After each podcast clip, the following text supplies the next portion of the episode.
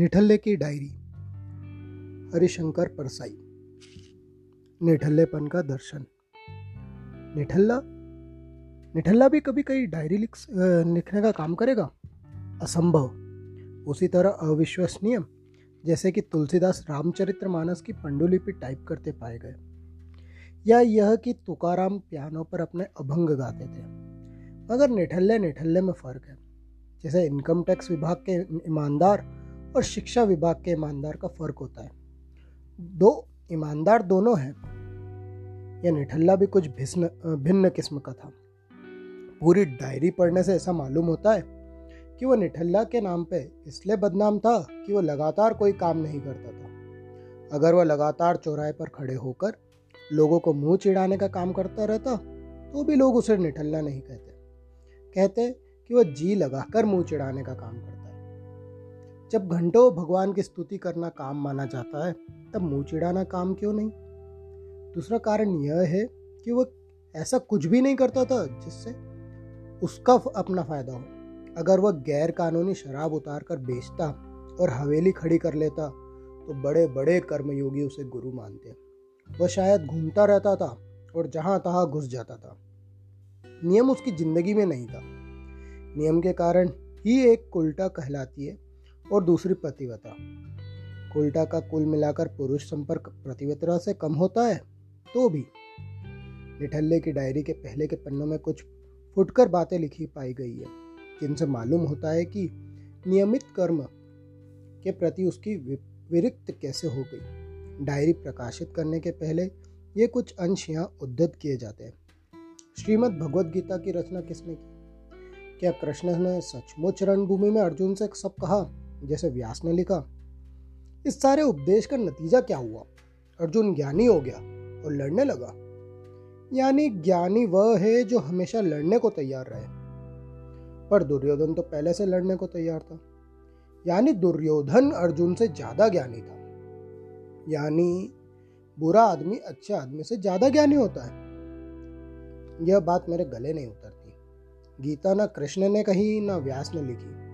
गीता को Federation of Indian Chamber of Commerce and Industry के अध्यक्ष ने लिखा या पैसे देकर लिखवाया है। प्रणाम, प्रमाण मुझे मिल गया है।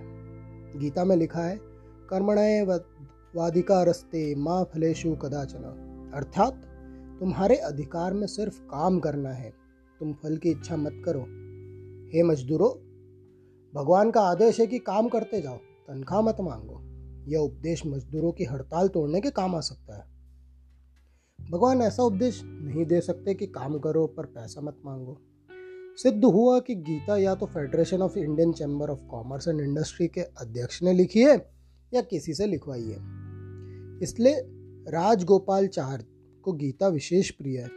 इस शोध के बाद मुझे कर्म से अरुचि हो गई। पुराने जमाने की बात है।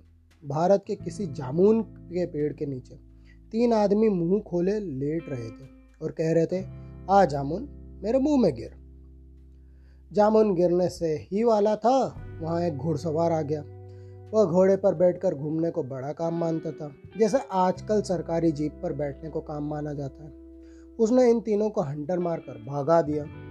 कई साल बाद पश्चिम में एक लड़का एक सेब के पेड़ के नीचे बैठा था।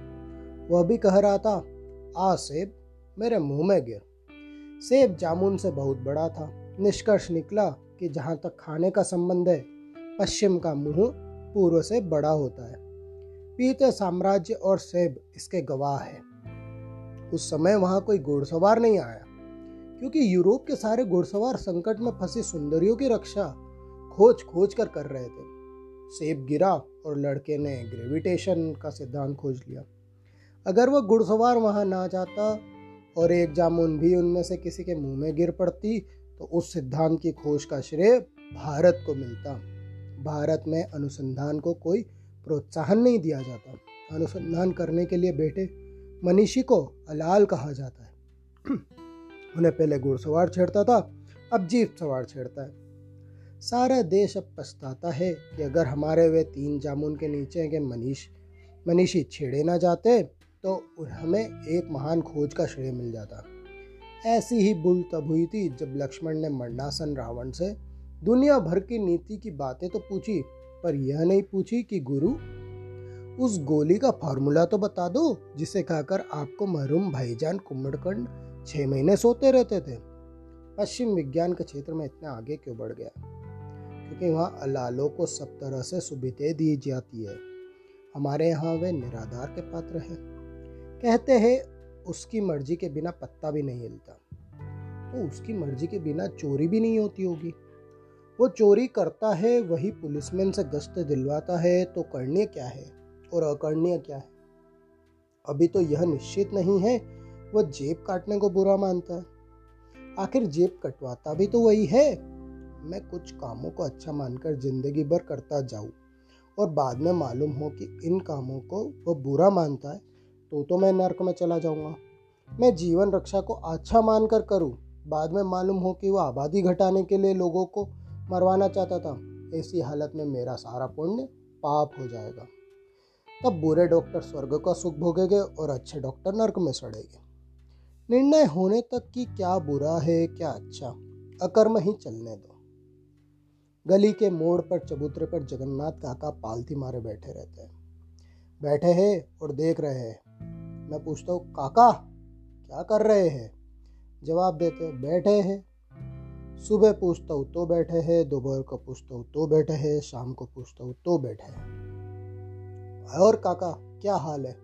कुछ नहीं, बैठे हैं। आज मैंने सवाल बदला, कहिए काका, बैठे हैं क्या? तो बोले, भैया, और क्या करें? मैं क्या बताता कि और क्या करें? मैंने कहा, आप ही सोचिए कि और क्या करें? उन्होंने जवाब दिया सब सोच लिया। कुछ करो तो आधे अच्छे काम होते और आधे बुरे। कुछ नहीं करने से कोई बुरा काम नहीं होता। बुरा करने से यही अच्छा है कि बैठे बैठे अच्छा सोचा करो। 26 तारीख की रात 11 बजे पंडित नेहरू ने कहा, मैंने सब फाइलें निपटा दी। मेरा सब काम पूरा हो गया। दूसरे दिन पंडित जी की मृत्यु हो गई। इसे देशवासियों को क्या शिक्षा ग्रहण करना चाहिए? यही कि अपना काम पूरा करना खतरनाक है। जिसकी सब फाइलें पूरी हो जाए, उसकी मृत्यु हो जाती है। जिसे जीवित रहना है और देश की सेवा करनी है, वह फाइलें कभी पूरी नहीं करेगा। जिसकी टेबलों पर फाइलों की जितना बड़ा ढेर होगा, वह उतना ही दीर्घायु होगा और उतनी ही बड़ा देश सेवक होगा। शासन में मंत्री से लेकर क्लर्क तक, वे मेरी श्रद्धा के पात्र हैं, जो कभी काम पूरा नहीं करते। वे देश के लिए जीवित रहना चाहते हैं केंद्रीय सरकार को सहज हिदायत देनी चाहिए कि जो अपना काम पूरा कर देगा, उसे नौकरी से निकाल दिया जाएगा। वो मरकर अपनी सेवा से वंचित करना चाहता है। डायरी में निठल्ले के चिंतन और अनुभव में ऐसे ही अंश बहुत कुछ है। आगे एक और जगह लिखा है, अब मैं ऊप गया हूँ। मैंने दुनिया के बारे में बहुत कुछ अच्छा सोच डाला मैंने आसमान से रोटियाँ बरसा दी। और चाँद से दाल उड़ेल ली। मैंने सारे बमों को बोरे में भरकर समुद्र में डलवा दिया। सारे कारखानों में मजदूर को दे चुका हूँ। जगह जगह मैंने कल्प वृक्षों के बगीचे लगवा दिए हैं, जिनके नीचे बैठकर लोग इच्छाएँ पूरी कर रहे हैं। सारी सुंदरियों को मैंने उनके प्रेमी उपलब्ध करा दिए हैं, और कोई विहरणी नहीं बची है। सारे कवि मुझे गाली दे रहे हैं और जच्चा के गीत लिख रहे हैं। अब मेरे लिए कुछ सोचने को नहीं बचा। अब मैं कुछ दिन घूम घूम कर दूसरों के काम में दखल दूँगा। कम कल से यह मेरा दखल अभियान शुरू होगा। मैं काम नहीं करूँगा, सिर्फ़ दूसरों के कान में, काम में दखल दूँगा।